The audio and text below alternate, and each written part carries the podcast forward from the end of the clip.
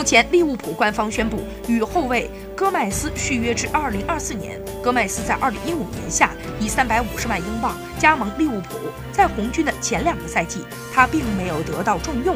在二零一六到二零一七赛季，戈麦斯更是被下放到了二线队，没有踢一场英超联赛。上赛季，他得到了扎叔的信任，逐渐成为了红军的重要轮换球员。本赛季，他在前十六轮的英超联赛当中出场十三次，其中十二场首发。